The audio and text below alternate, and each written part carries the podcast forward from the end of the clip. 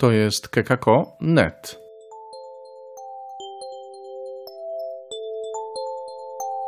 Chrystus zmartwychwstał. Witam Was wszystkich w piątej audycji z cyklu Między wiarą i nauką. Cały czas jesteśmy w nurcie stworzenia a ewolucja. I dziś profesor Sławomir Leciejewski będzie mówił o sporze między kreacjonistami a ewolucjonistami. Posłuchajmy. No i tutaj przechodzimy do takiej wydłużonej syntezy. Tak? Z jednej strony mamy ewolucjonizm, z drugiej strony kreacjonizm. Jak jedno ma się do drugiego? Jak można spoglądać na relacje pomiędzy kreacjonizmem a ewolucjonizmem?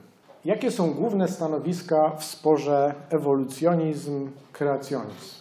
Mamy kreacjonizm teistyczny i na przykład ewolucjonizm ateistyczny. Jest też ewolucjonizm teistyczny. Chodzi o to, żebyśmy mieli taką ogólną panoramę. Zobaczyli, jak się o tych zagadnieniach mówi. Czyli spróbuję przede wszystkim Państwu powiedzieć w tej części o tych czterech głównych workach, do których możemy wszystkie stanowiska kreacjonistyczne wrzucić. Czyli zaczniemy najpierw od przypomnienia, co to jest kreacjonizm teistyczny. Od tego zaczęliśmy. Kreacjonizm w ogólności, takie stanowisko teologiczne, zgodnie z którym wszechświat został stworzony przez Boga. Czyli Bóg jest stwórcą świata, wszechświata. No i o tym mówi kreacjonizm. Tylko tyle, że gdybyśmy na tym pozostali, byłoby pięknie, tylko że niestety te stanowiska kreacjonistyczne są bardzo różne. Jedne są mniej sensowne, drugie bardziej sensowne. Oczywiście z tego, co będę Państwu mówił, od razu będzie widać, które z tych stanowisk jakoś tam mi się bardziej podobają, które może trochę mniej. Ale to jest tak naprawdę odpowiedź na wielkie pytanie metafizyczne Leibniza. Dlaczego istnieje raczej coś niż nic? Istnieje dlatego, że Bóg to stworzył. I to jest stanowisko kreacjonistyczne. Tylko tyle, że te różne formy kreacjonizmu mówią nie tylko o tym, że stworzył, ale próbują także niestety odpowiedzieć na pytanie, jak stworzył. To jest ten główny problem. Bo że stworzył, tam jest jakby pełna zgoda w tych stanowiskach kreacjonistycznych. Niestety niektóre próbują udawać jakoś tam koncepcje naukowe. No jest tak zwany kreacjonizm, w literaturze się go określa różnie. Kreacjonizm naiwny, kreacjonizm młodej ziemi, kreacjonizm biblijny, kreacjonizm fundamentalistyczny, tych nazw jest sporo. Tutaj to stanowisko z grubsza mówi coś takiego, że Bóg stworzył gotowy świat jednorazowym, statycznym aktem stwórczym, czyli pach i wszystko gotowe, czyli stworzenie jest utożsamiane z początkiem świata. Opiera się, już o tym wspominałem, na takim dosłownym rozumieniu tekstu Pisma Świętego. Oczywiście ja tu specjalnie wziąłem to w cudzysłów, żeby uświadomić, że coś takiego jak dosłowne rozumienie tekstu Pisma Świętego nie jest dla nas dostępne, bo nie żyjemy 2500 lat temu w określonej kulturze, nie znamy dobrze języka aramejskiego, hebrajskiego, greki w odmianie koine itd., itd. Nie wiemy do końca, jak te osoby się posługiwały tym językiem, co dane słowa 2500 lat temu znaczyły. Możemy się tego domyślać w oparciu o różnego typu badania historyczne i nie tylko, ale na 100% nie jesteśmy w stanie wiedzieć. Więc jak ktoś mówi, że interpretuje dosłownie Pismo Święte, słabiutko, tak? Zwłaszcza, że czyta po polsku. Każdy przekład to interpretacja, więc no ale tak twierdzę. Bóg stwarza człowieka, rośliny, zwierzęta, cały kosmos od razu w gotowej postaci, czyli w te 6 dni. Czyli mamy tutaj tak zwaną dosłowną interpretację Pisma Świętego i to jest postawa taka mocno fundamentalistyczna. Trzymam się tego, koniec, nic więcej mnie nie interesuje. Druga rzecz to jest, że każdy fakt stwierdzany w ramach badań naukowych tłumaczy się bezpośrednim działaniem Boga, czyli coś tam odkrywamy i odpowiedź jest zawsze ta sama. Bóg tak chciał. Koniec. Wyjaśnienia są dość trywialne.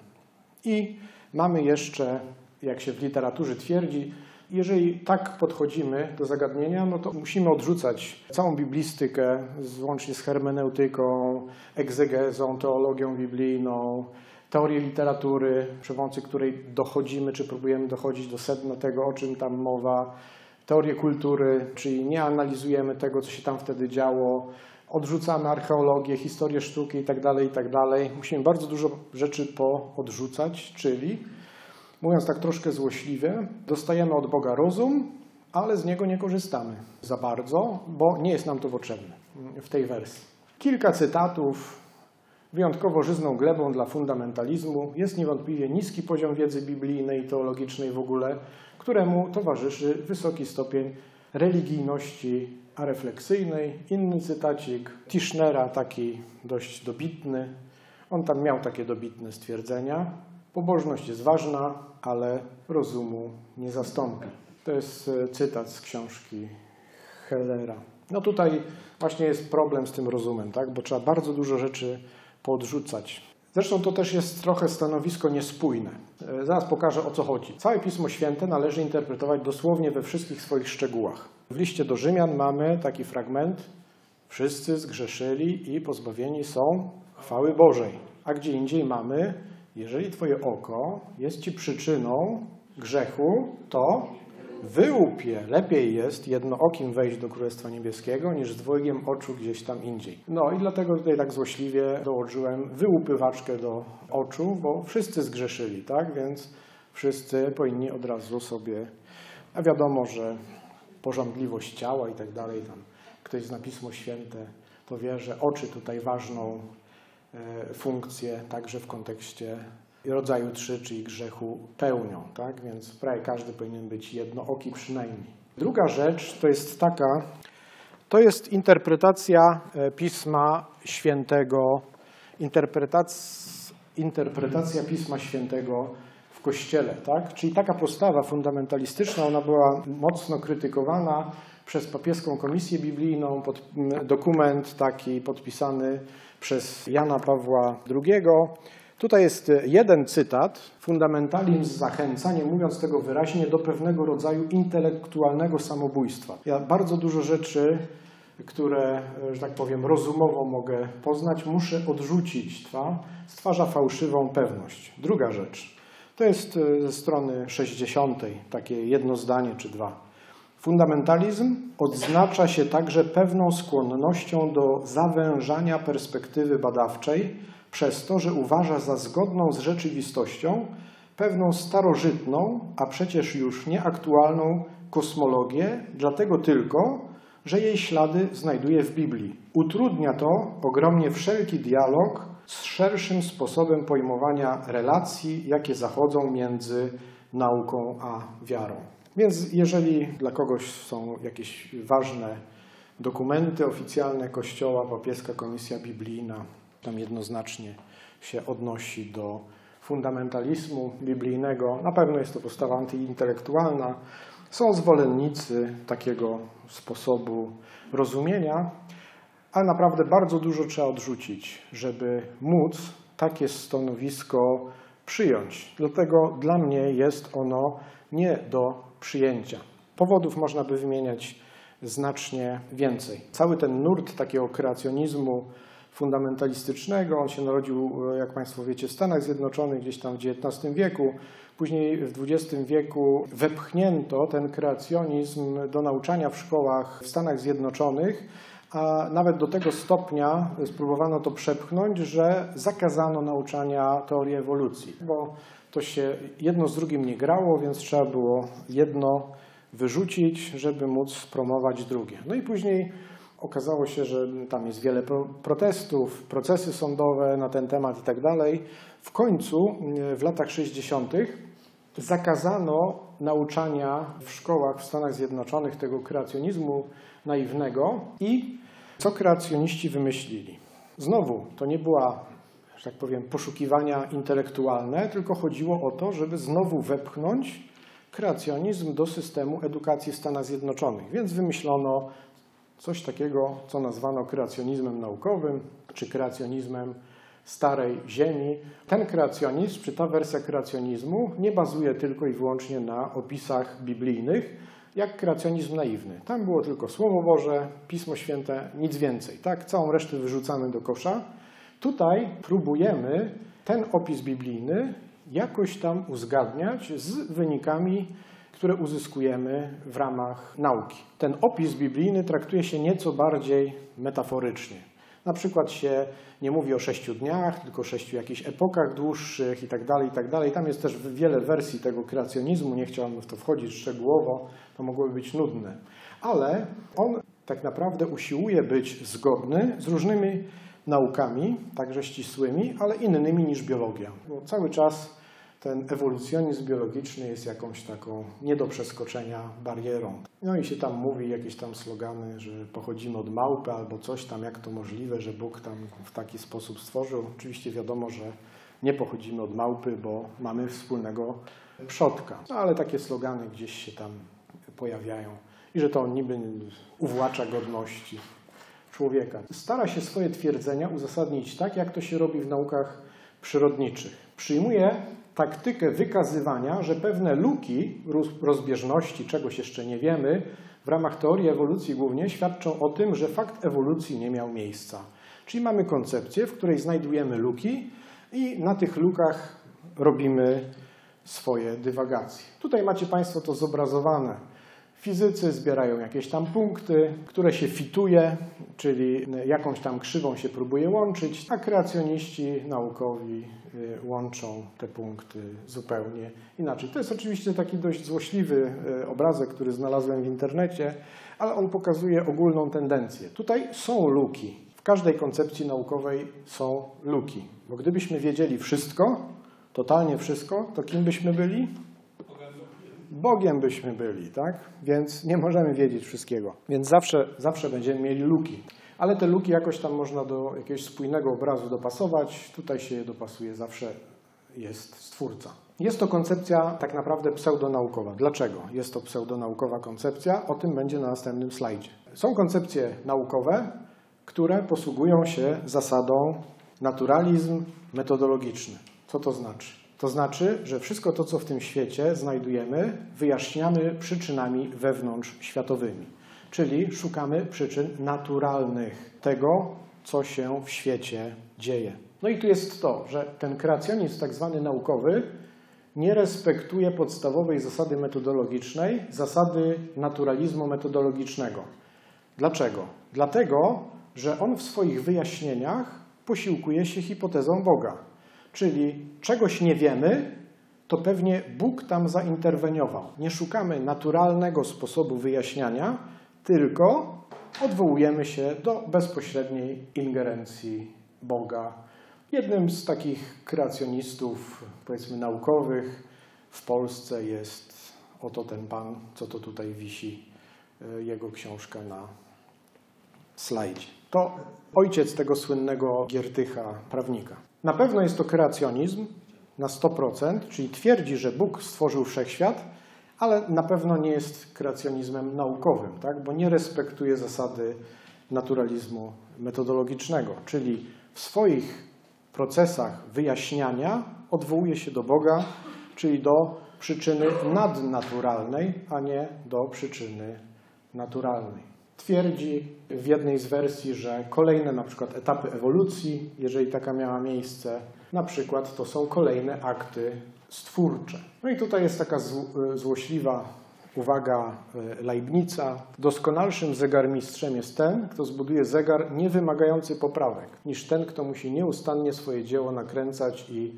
regulować. Znacznie ciekawszym stwórcą, mi się wydaje, jest taki, który potrafi stworzyć taki mechanizm, taki świat, który dobrze funkcjonuje, a nie taki, który musi co chwilę się wpychać do tego świata, żeby coś w nim poprawiać, bo tu jest fuszerka, tam jest fuszerka, coś trzeba zmienić, coś trzeba dokleić itd. To jest oczywiście uwaga dla tych z Państwa, którzy znają historię tak zwanej fizykoteologii, no to jest krytyka fizykoteologii, ale tutaj są bardzo podobne tezy. Zamiast jednego aktu stwórczego na początku, wszystko gotowe, to jeżeli obserwujemy zmienność, no to za tę zmienność jest odpowiedzialny Bóg. Czyli mamy miliardy mini-aktów stwórczych w całej historii wszechświata. To jest taka kolejna wersja Ona jest bardzo niebezpieczna wizerunkowo. To jest to koncepcja, która w literaturze została nazwana God of the Gaps, czyli taki Bóg, który jest zapychaczem dziur. Czyli mamy jakąś dziurę w naszej wiedzy, no to zawsze zapychamy ją Bogiem. Czyli mamy jakiś ciąg rozumowania, tutaj jakieś formuły, tutaj nie wiemy na razie, jak z jednego przejść do drugiego, no to wrzucamy cud, czyli bezpośrednie działanie Boże. I później co się dzieje? Nauka się rozwija, znajduje przejście pomiędzy tym, no i co nauka mówi? A Bóg nam nie jest do niczego potrzebny, tak? Sami znaleźliśmy. I jeżeli będziemy próbowali taką strategię pchać, czyli God of the Gaps, to po prostu robimy antyreklamę chrześcijaństwu w ogóle, bo je deprecjonujemy, oczywiście w długiej perspektywie, w kontekście wiedzy naukowej. Ta koncepcja tam wielokrotnie była krytykowana, ona też jest obecna w Intelligent Design, tak? Tam też jest God of the Gaps trochę, ale od innej strony. No właśnie, i to jest dość ciekawa koncepcja. Mianowicie znowu powstała tak samo jak i kreacjonizm naukowy. Znowu były procesy i okazało się, że kreacjonizm naukowy wcale nie jest naukowy i należy go wywalić z edukacji. W Stanach Zjednoczonych to się wszystko rozgrywało. Więc co ci kreacjoniści naukowi zrobili? A wymyślmy taką koncepcję, która w ogóle nie będzie się do Boga odnosiła, ale będzie mówiła zasadniczo to samo. I to jest geneza. 1987 rok. Zakazano nauczania kreacjonizmu naukowego w szkołach w Stanach Zjednoczonych. Ustalono jednoznacznie, nie jest to koncepcja naukowa, łamie zasadę naturalizmu epistemologicznego, metodologicznego, ale to samo. No to trzeba wymyślić coś nowego. Nie znowu chęć poznania prawdy, tylko chęć wepchnięcia kreacjonizmu do systemu nauczania. I ta nowa strategia kreacjonistyczna polegała na czym? Na, tak jak już wspomniałem, porzuceniu wszystkich bezpośrednich nawiązań do biblijnego opisu stworzenia. Zastąpieniu nazwy kreacjonizm naukowy neutralnym określeniem inteligentny projekt. Przy okazji się to pojęcie mocno zdewaluowało, ale o tym za chwilkę. I przeniesieniu całej problematyki z płaszczyzny teologicznej na filozoficzną. Czyli to, co proponują ci zwolennicy Intelligent Design, mimo że odwołują się do nauki, to tak naprawdę jest to dyskusja o charakterze filozoficznym, nie teologicznym. Zresztą książeczki, tytuły książek też o tym jakoś tam informują. To jest też ciekawy zabieg, bo była taka książka o pandach i ludziach. Of Pandas and People chyba tytuł był. I to była książka, która propagowała kreacjonizm naukowy. Ona była też podręcznikiem, można było jej użyć w szkole jako podręcznik. Kiedy, że tak powiem, zakazano nauczania kreacjonizmu naukowego, to co ci sami ludzie zrobili? Wszystkie wyrażenia kreacjonizm naukowy w tej książce zastąpiono inteligentny projekt i wywalono odniesienia do opisów biblijnych i ta książka została w niezmienionym stanie propagowana. Później to też zostało wykorzystane w pewnym procesie, o którym tam szczegółowo może opowiem na drugiej edycji tej konferencji, żebym miał o czym opowiadać. Ale jakby nawet podstawowy podręcznik został dokładnie ten sam. Główny argument Intelligent Design jest taki. Ani teoria ewolucji, ani żadna inna teoria naukowa nie są w stanie w pełni wyjaśnić całej złożoności organizmów żywych i ich doskonałego przystosowania do środowiska. Jest to prawda? No jest to prawda, tak? Jakbyśmy dysponowali teorią, która w pełni umie wszystko wyjaśnić, to znaczy, żebyśmy byli kim? Panem Bogiem. Więc no dość zasadnie twierdzą, że no nie jesteśmy bogami. Czyli tutaj niewątpliwie mają rację. Ale też twierdzą coś takiego. Nie jest możliwe, by zaawansowana złożoność i bardzo dobre przystosowanie do środowiska pojawiły się w sposób przypadkowy. Może tak, może nie. Nie wiem, czy ktoś z Państwa używał takiej szczoteczki do zębów, która ma taką obrotową końcówkę. No niektórzy używają. To ja za chwilę do tego wrócę, bo to jest szczoteczka, która wyewoluowała. To nie jest szczoteczka stworzona przez człowieka. To jest szczoteczka, która powstała w wyniku zastosowania teorii ewolucji w inżynierii. Zaraz Państwu o tym więcej powiem. To jest bardzo ciekawy przykład, bo używamy wielu urządzeń, które właśnie są złożone, a powstały w wyniku pewnych zmian o charakterze przypadkowym.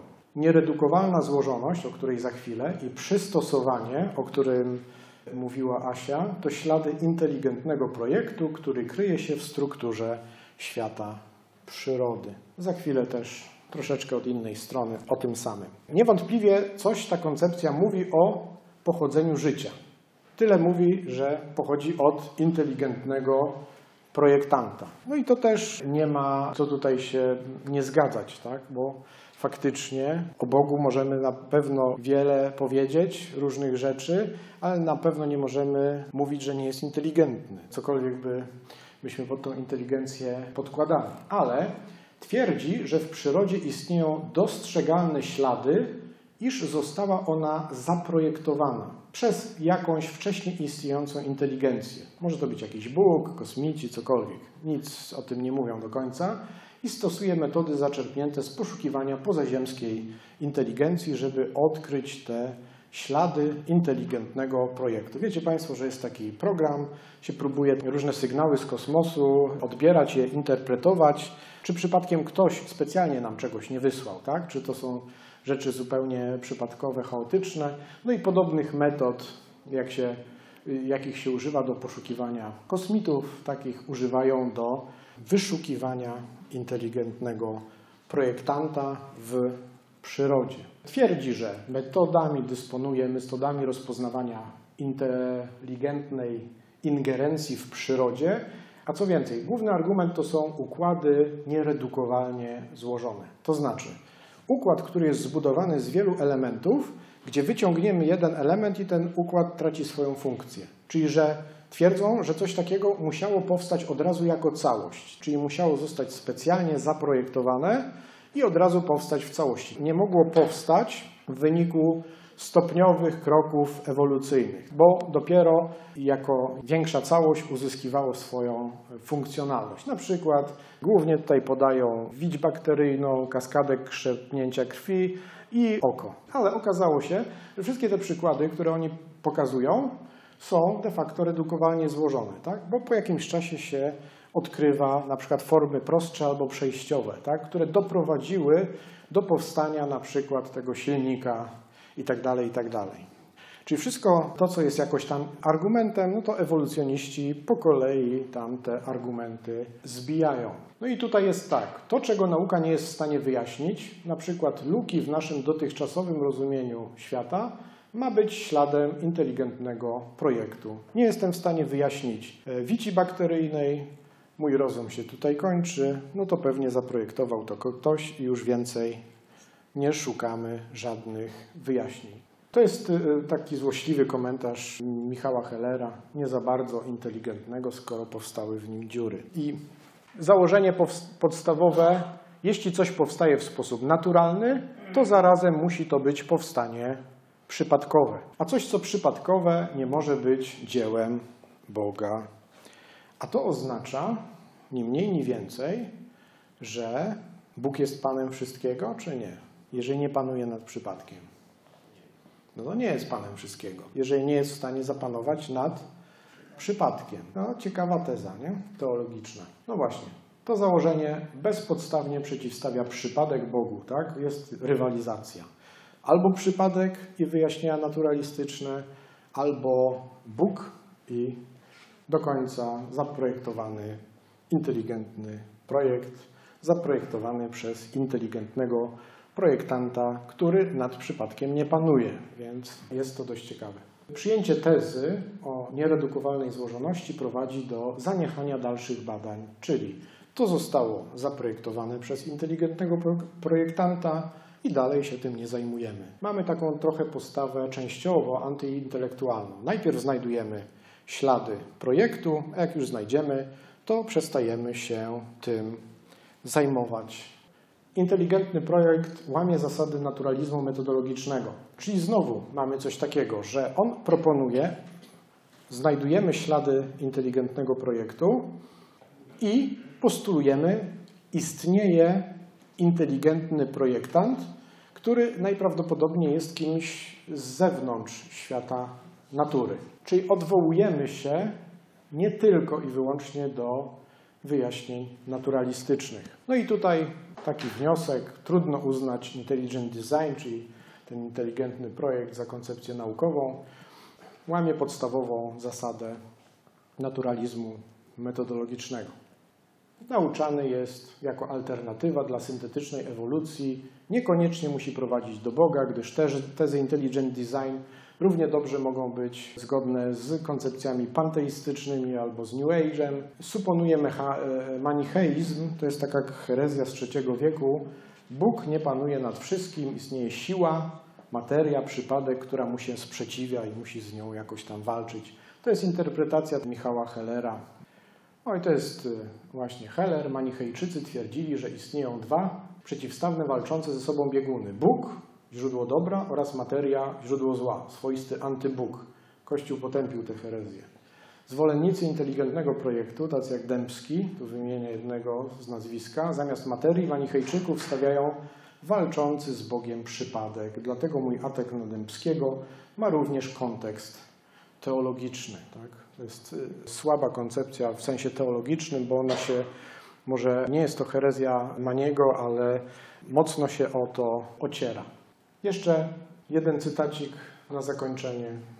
Warto też tu dodać, że antyewolucjoniści zwykle pomijają to, że wyjaśnienie ewolucyjne dawno przekroczyło granice biologii, że wszechświat odkrywany przez współczesną kosmologię jest ewolucyjny, a ewolucja biologiczna jest częścią ewolucji kosmicznej. Oni głównie atakują w biologii, tak? W kosmologię nie aż tak bardzo. W konsekwencji cały współczesny naukowy obraz świata jest ewolucyjny. Podsumowanie. Intelligent Design koncentruje się głównie na wyszukiwaniu luk w syntetycznej teorii ewolucji. Nie proponuje alternatywnej koncepcji genezy ewolucji wszechświata od wielkiego wybuchu do powstania człowieka. Raczej skoncentrujemy się na dziurach i na poszukiwaniu projektanta. Tak naprawdę jest to nowa, bardziej wyrafinowana postać kreacjonizmu naukowego. Czasami nazywany jest neokreacjonizmem.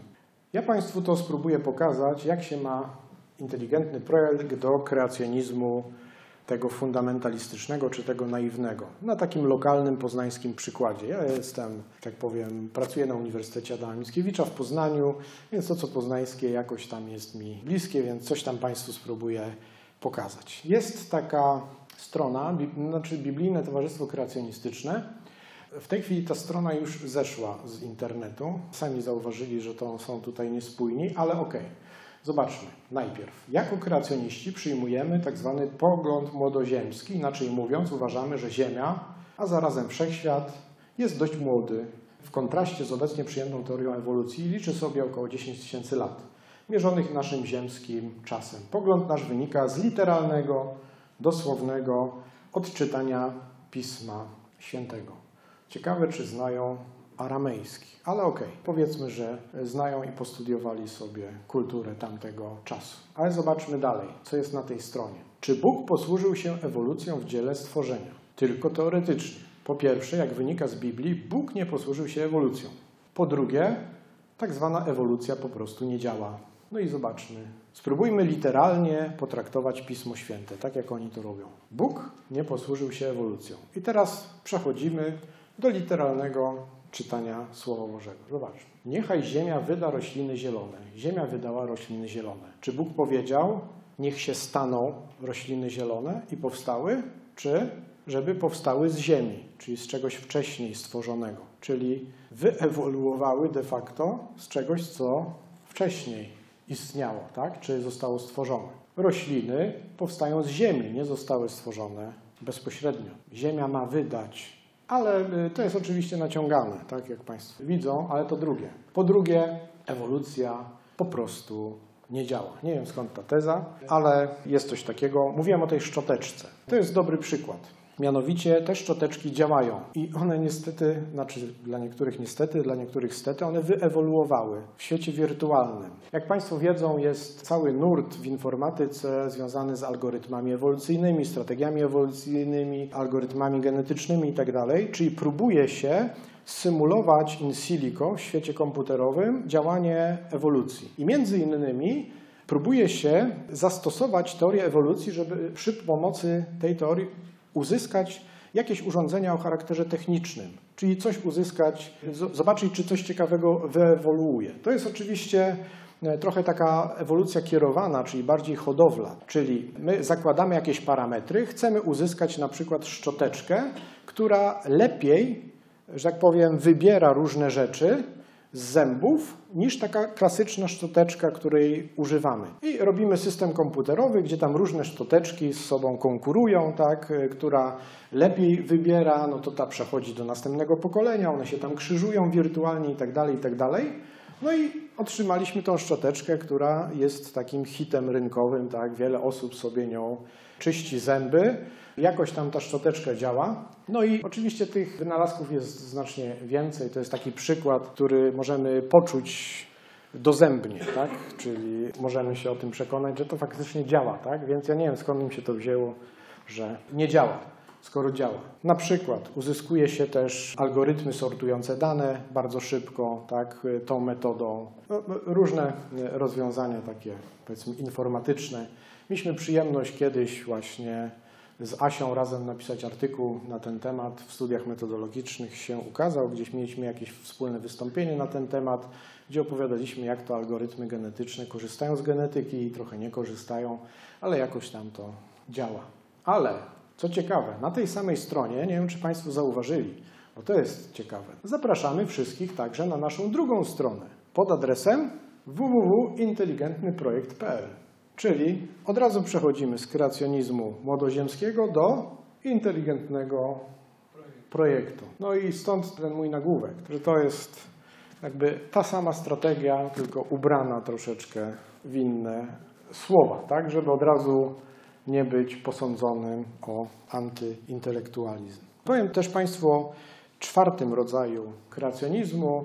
To jest, najczęściej w literaturze się go nazywa kreacjonizmem ewolucyjnym. Gdzieś jego początki próbuje się szukać już w pismach Augustyna, który twierdził coś takiego, że stworzenia nie należy rozumieć jako jednorazowego zdarzenia, które miało miejsce w przeszłości i które się już definitywnie zakończyło. Stworzenie polega na zapoczątkowaniu istnienia świata, ale co najważniejsze, i na nieustannym podtrzymywaniu tego istnienia. Że Bóg nie tylko stworzył i jakoś się kręci, ewentualnie musi poprawiać, bo zrobił fuszerkę, tylko cały czas jest obecny w stworzeniu.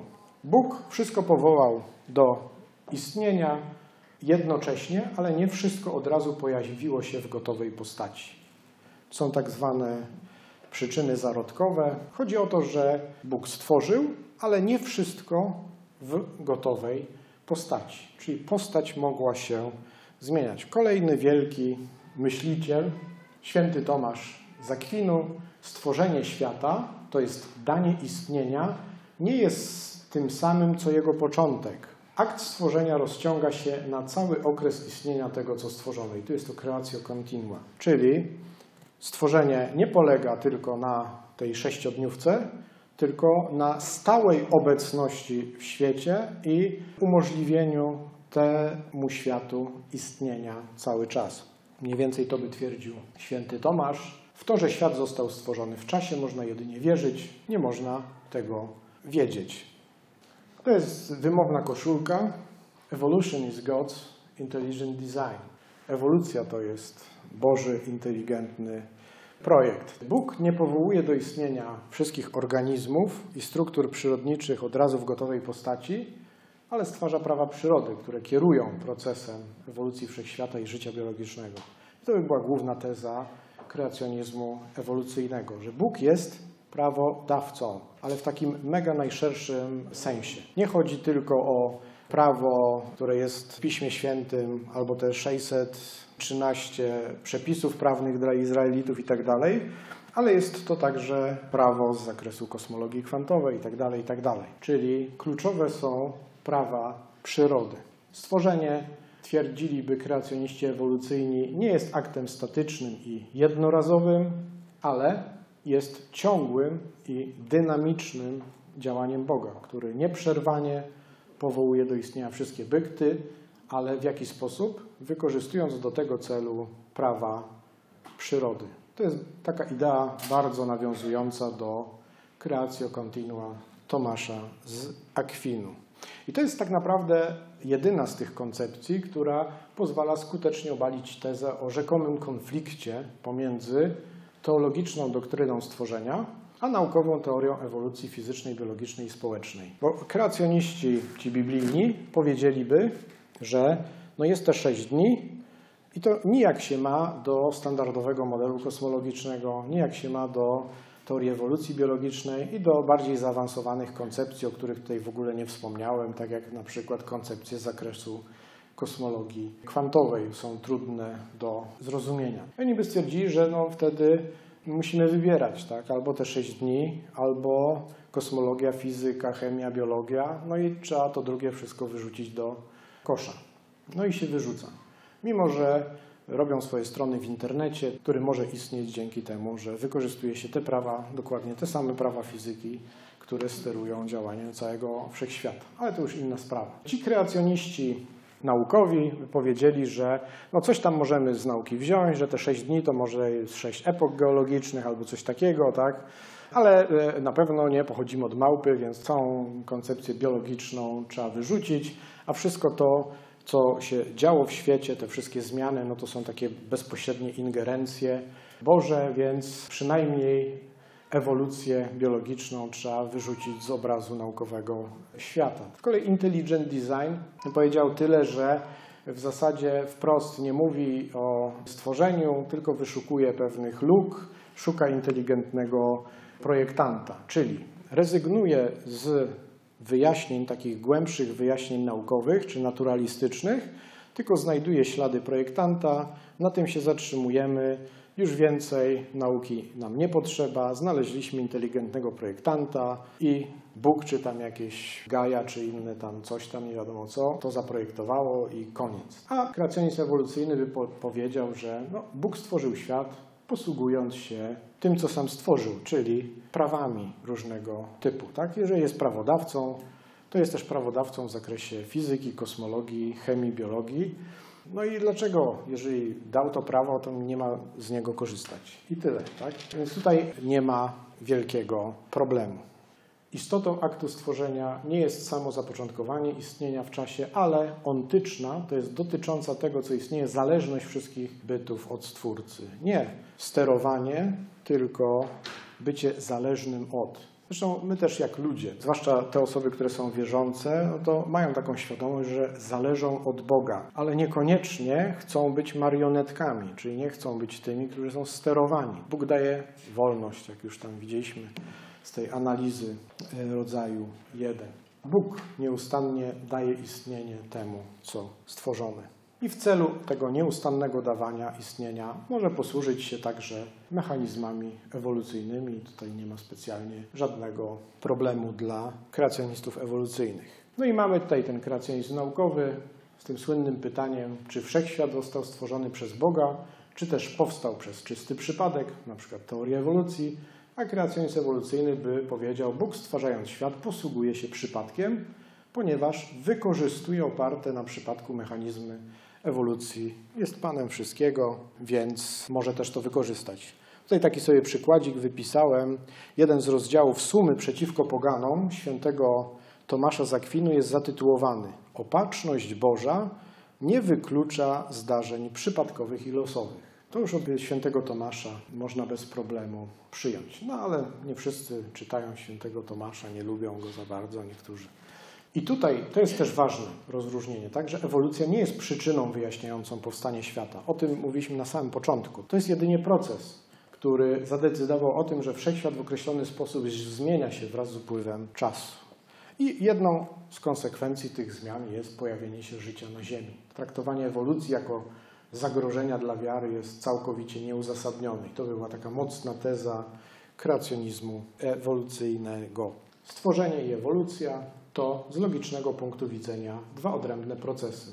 Przyjęcie ewolucji wszechświata nie musi oznaczać ani negacji Boga, ani negacji samego aktu stwórczego. Stworzenie wyprzedza, ale nie w sensie czasowym, tylko genetycznym, co jest podstawą, tak?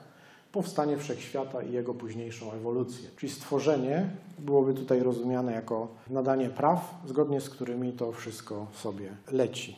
Nie jest to taki jednorazowy akt, tak? tylko proces dynamiczny, który wzbogaca to, co stworzone. Sami jesteśmy zaproszeni do udziału w tym dziele stworzenia, czyli rozumienia tego stworzenia. Czyńcie sobie ziemię poddaną. Tak naprawdę, też nie jest moja teza, ale tak to jakoś chyba jest, że można cały kreacjonizm wrzucić do dwóch worów, tak? Albo jest kreacjonizm naiwny z późniejszymi rozszerzeniami, kreacjonizm naukowy, inteligentny projekt, albo kreacjonizm ewolucyjny. Bóg i ewolucja. Podstawowe pytania ewolucjonizmu chrześcijańskiego. No i to pisze ksiądz profesor Życiński. Kreacjoniści ewolucyjni by powiedzieli, jeśli Bóg jest wszechmocny, to może stworzyć wszechświat jak chce, czyli może stworzyć prawa przyrody, które umożliwiają ewolucję wszechświata od wielkiego wybuchu aż do powstania Ziemi, a kreacjoniści naiwni by powiedzieli, że Bóg tak stworzyć świata nie mógł, stworzył go tak, jak opisane to zostało w podaniach babilońskich, czyli ten 6 dni stworzenia i tyle. Czyli nie jest w stanie panować nad wszystkim, nie ma wolności w stworzeniu. Musi to być tak, jak to ludzie w Babilonii 2500 czy 2600 lat temu o tym myśleli. Chciałbym na zakończenie o takich wątkach związanych z kreacjonizmem ewolucyjnym w nauczaniu 4 papieży. Pius XII, Urząd Nauczycielski Kościoła, nie broni ludziom uczonym, tak przyrodnikom, jak i teologom, dociekań i dyskusji na temat ewolucjonizmu, przyjmującego powstanie ludzkiego ciała z istniejącej poprzednio żywej materii. Czyli tutaj mamy nie wprost akceptację takiego sposobu podchodzenia do człowieka. Jest też znany wszystkim, zwłaszcza w Polsce. Sama Biblia mówi nam o początku i utworzeniu świata, nie po to, aby przedstawić nam traktat naukowy, ale po to, by określić właściwą relację między człowiekiem a Bogiem i światem. Biblia jest o relacjach. Ktoś kiedyś powiedział, chyba Galileusz, że Biblia nie mówi, jak się niebo kręci, tylko jak się do nieba dostać. Tak? To by było w podobnym nurcie troszeczkę. Nie ma opozycji między rozumieniem stworzenia z punktu wiary, a dowodami nauk empirycznych, też znany. Tutaj poprawiłem, bo w poprzedniej wersji slajdów miałem Benedykt XVI. X jakoś zapomniałem, ktoś mi zwrócił uwagę, że to nie ta osoba. Tak? Okej, no i oczywiście miał rację. Jeszcze jedna rzecz tego samego autora. Wiara rzeczywiście przeżywana nie wchodzi w konflikt z nauką, raczej z nią współpracuje. No i Franciszek. Tutaj jest nie wprost, ale to jest też niesamowity fragment. Zobaczmy.